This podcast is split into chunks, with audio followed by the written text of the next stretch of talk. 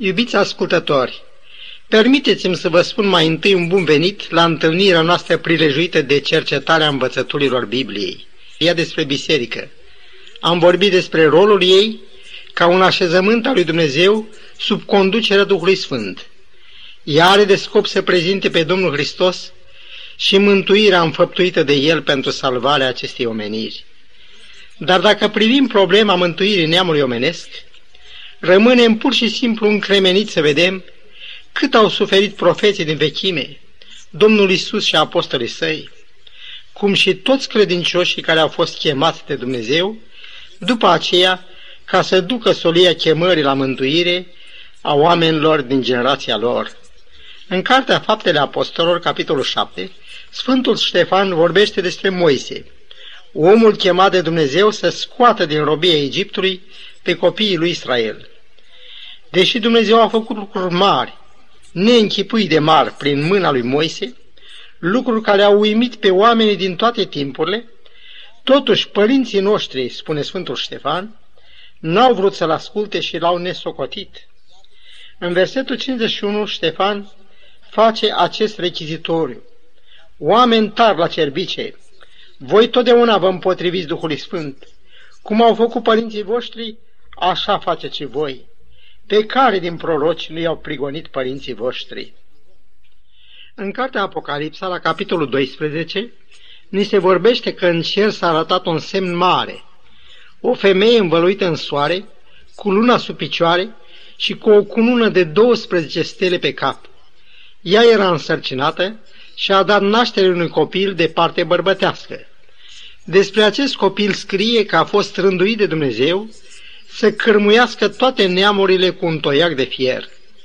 Balaurul a căutat să omoare copilul, dar el a fost răpit la Dumnezeu. Potrivit Sfintelor Scripturi, o femeie curată reprezintă biserica credincioasă lui Dumnezeu. După cum o femeie desfrânată reprezintă o biserică apostaziată. Întrucât încercarea diavolului de a distruge pe Domnul Hristos n-a reușit, el s-a hotărât să distrugă biserica sa de pe pământ. Apocalipsa 12 cu 12 scrie Vai de voi pământ și mare, căci diavolul s-a pogorât la voi cuprins de o mânie mare, fiindcă știe că are puțină vreme. Apostolul Petru compară pe satana cu un leu care răcnește și caută pe cine să înghită. Se știe că urletul leului are ca scop să vâre groaza în animalele pe care le atacă.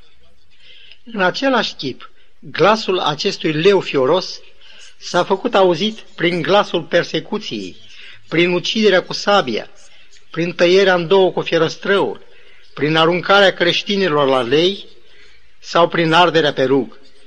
Și toate acestea îndreptate împotriva unor oameni de care lumea nu era vrednică, cum spune Apostolul Pavel. Persecuția împotriva bisericii a fost atât de aprinsă încât versetul 15, tot din capitolul 12, o compară cu un râu pe care balaurul l-a aruncat din gură. Versetul 6 spune că femeia, care așa cum am auzit simbolizează biserica, a fugit în pustie, unde a fost urmărită și persecutată de satana timp de 1260 de ani. Dumnezeu s-a îngrijit totuși de cei persecutați, căci versetul 16 spune că pământul a dat ajutor femeii. Munții, prin locurile lor îndepărtate și izolate, au fost un adevărat azil pentru Sfinții lui Dumnezeu. Atâtea generații de copii s-au născut și murit în pustie. În același capitol 12 din Apocalipsa, versetul 17, descrie astfel ceea ce văd ochii profetici ai Mântuitorului. Și Balaurul, mâniat pe femeie, s-a dus să facă război cu rămășița seminței ei, care păzesc poruncele lui Dumnezeu și țin mărturia lui Isus Hristos. Războiul acesta continuă de atunci până în zi de azi.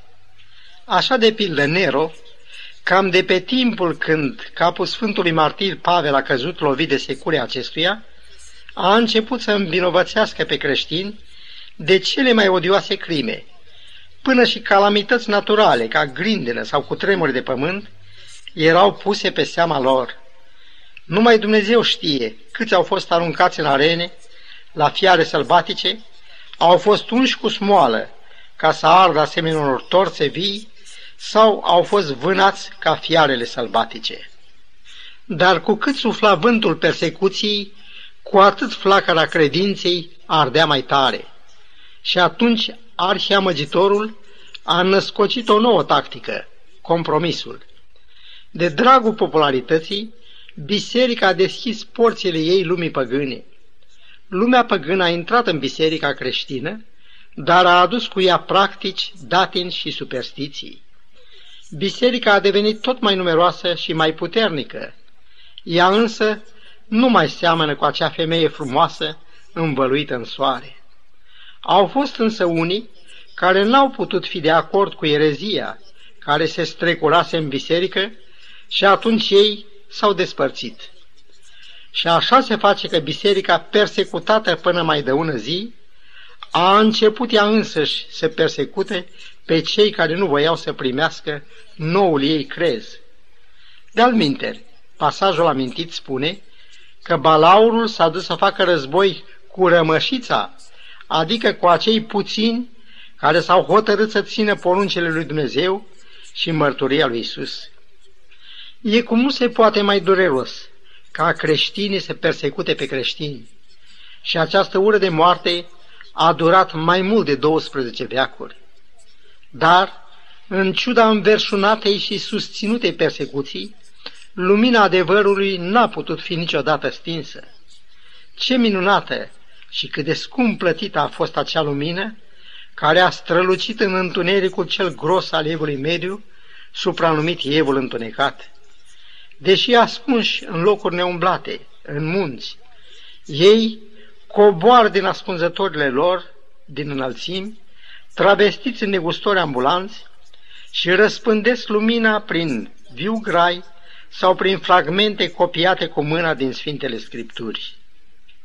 Lucrurile pe care le vindeau constau din mătăsuri, bijuterii și alte lucruri de genul acesta, care nu puteau fi cumpărate decât în anumite orașe, la care se ajungea greu cu mijloacele de transport de atunci. Lucrurile oferite spre vânzare erau în general căutate. În felul acesta uși se deschideau cu destulă ușurință.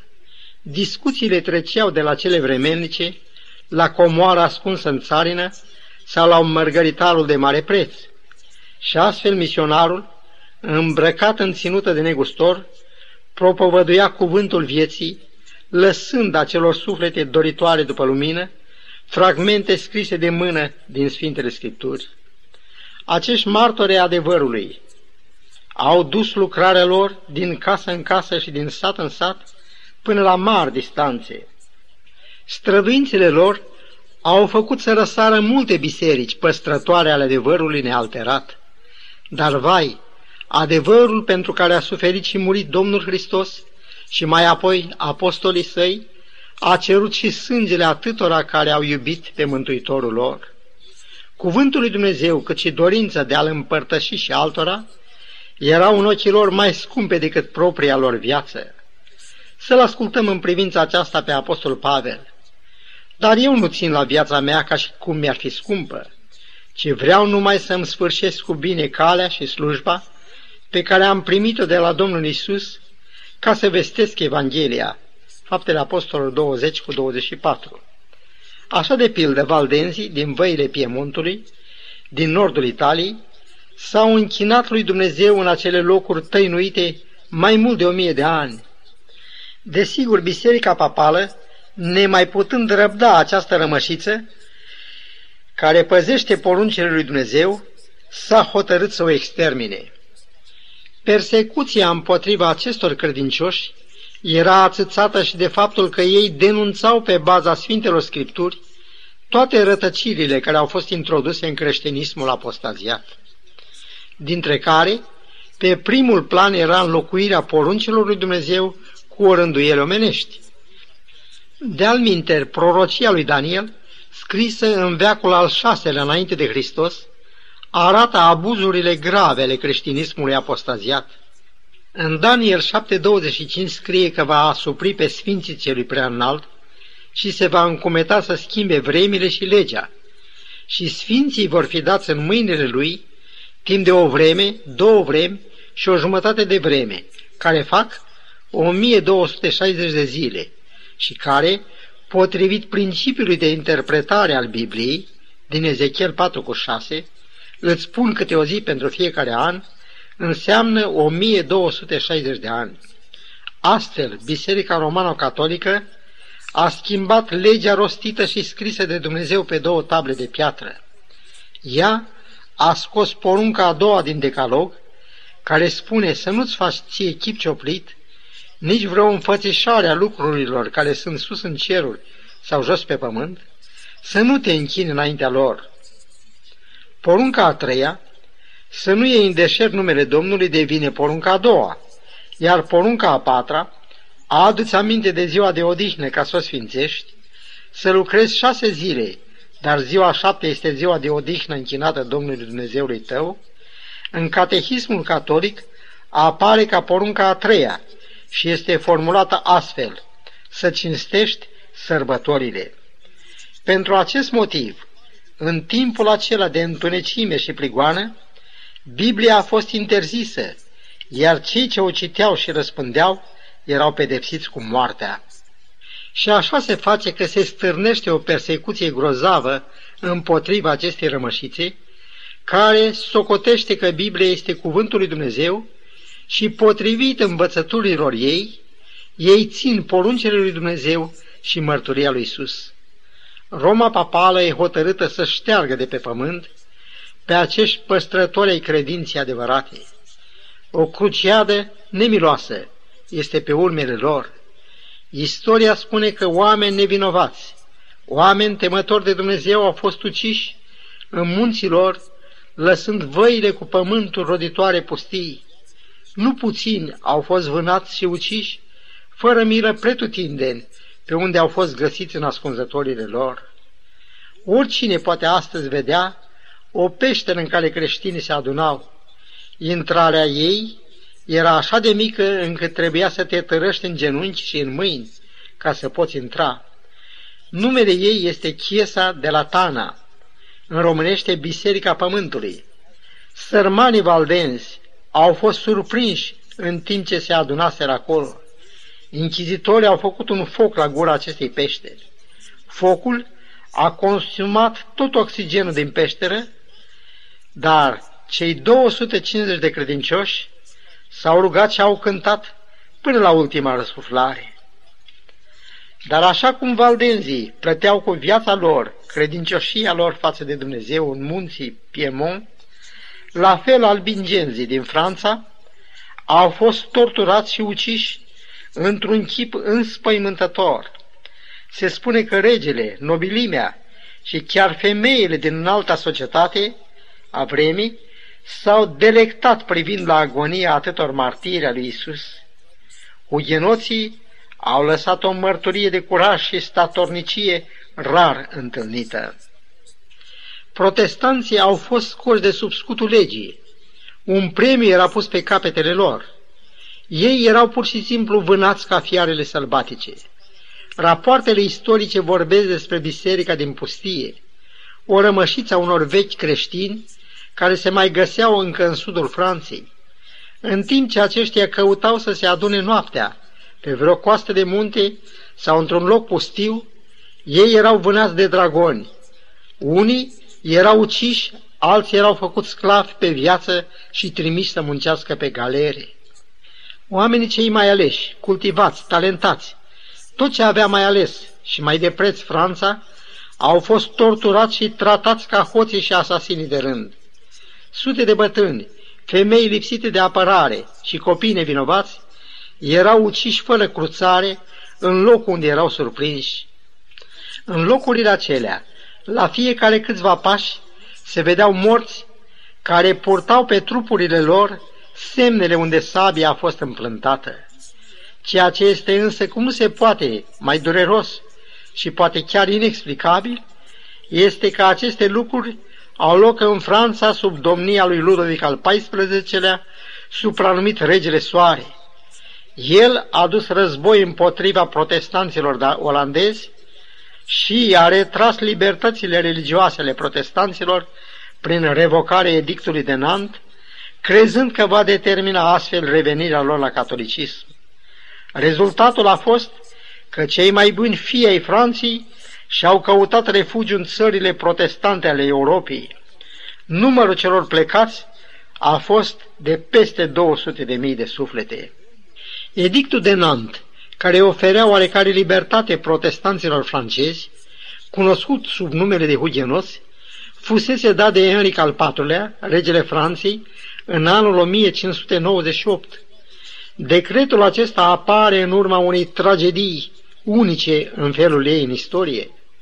În noaptea de 24 august 1572, un clopot a dat semnalul de începere a masacrului. Zeci de mii de creștini protestanți au fost târâți din tihna caselor lor, uciși și aruncați în sena, ale cărei ape s-au prefăcut în sânge ca urmare a mâniei balaurului împotriva rămășiței rămase credincioase lui Dumnezeu. Masacrul a durat vreo șapte zile la Paris și apoi setea de sânge s-a întins și asupra provinciei. În toată Franța, masacrul a ținut vreo două luni de zile. Cel puțin 70 de mii din nobilimea spirituală a Franței a pierit în acest atac mișelesc. Încercarea de a scăpa de cerințele dreptății dumnezeiești, ținute sus, asemenea unui standard de rămășița temătoare de Dumnezeu, a determinat degradarea moravurilor.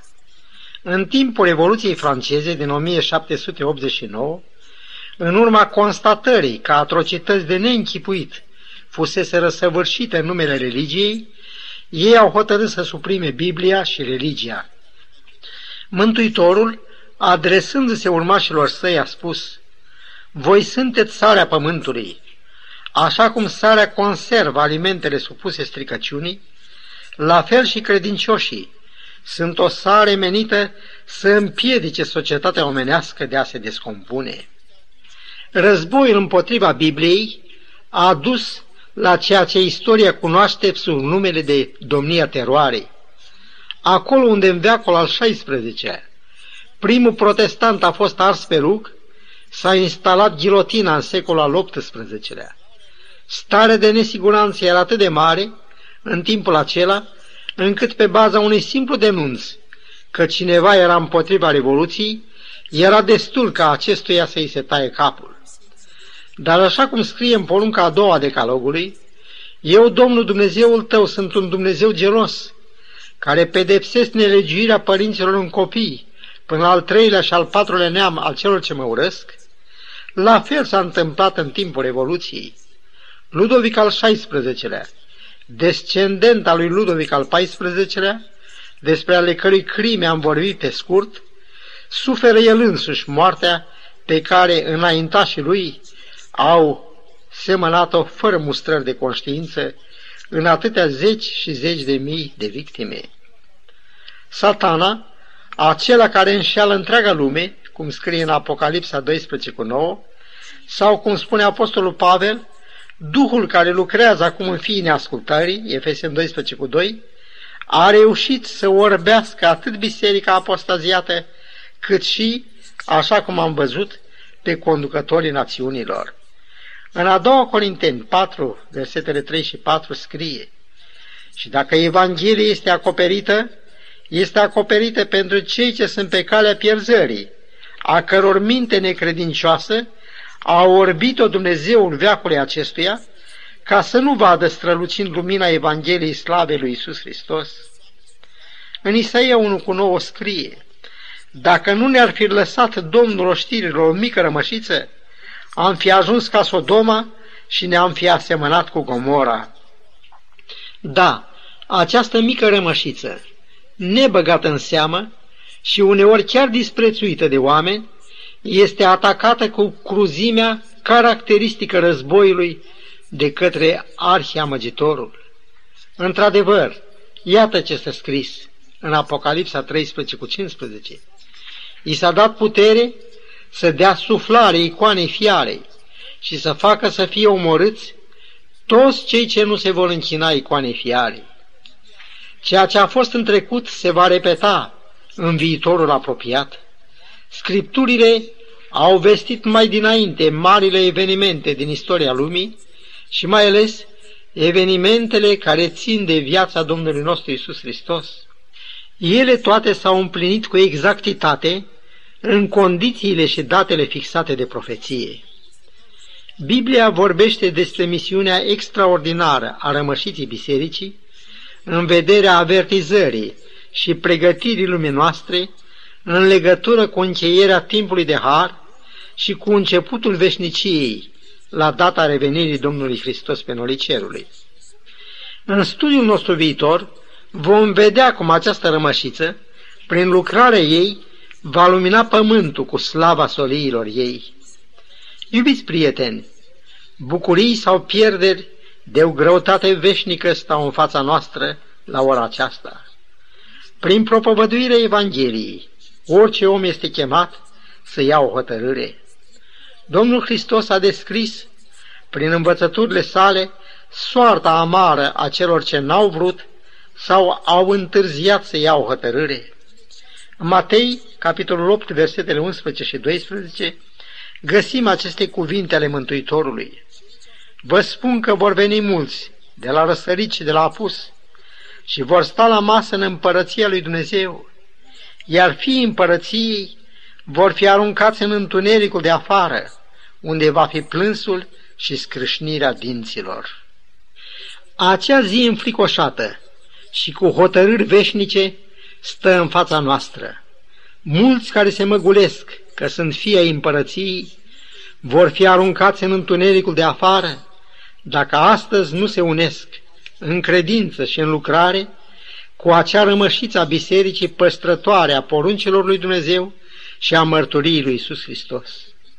Scumpul meu prieten, nu șovăi să iei azi hotărârea de a răspunde chemării lui Dumnezeu la mântuire și la viață veșnică. Să încheiem cu o rugăciune.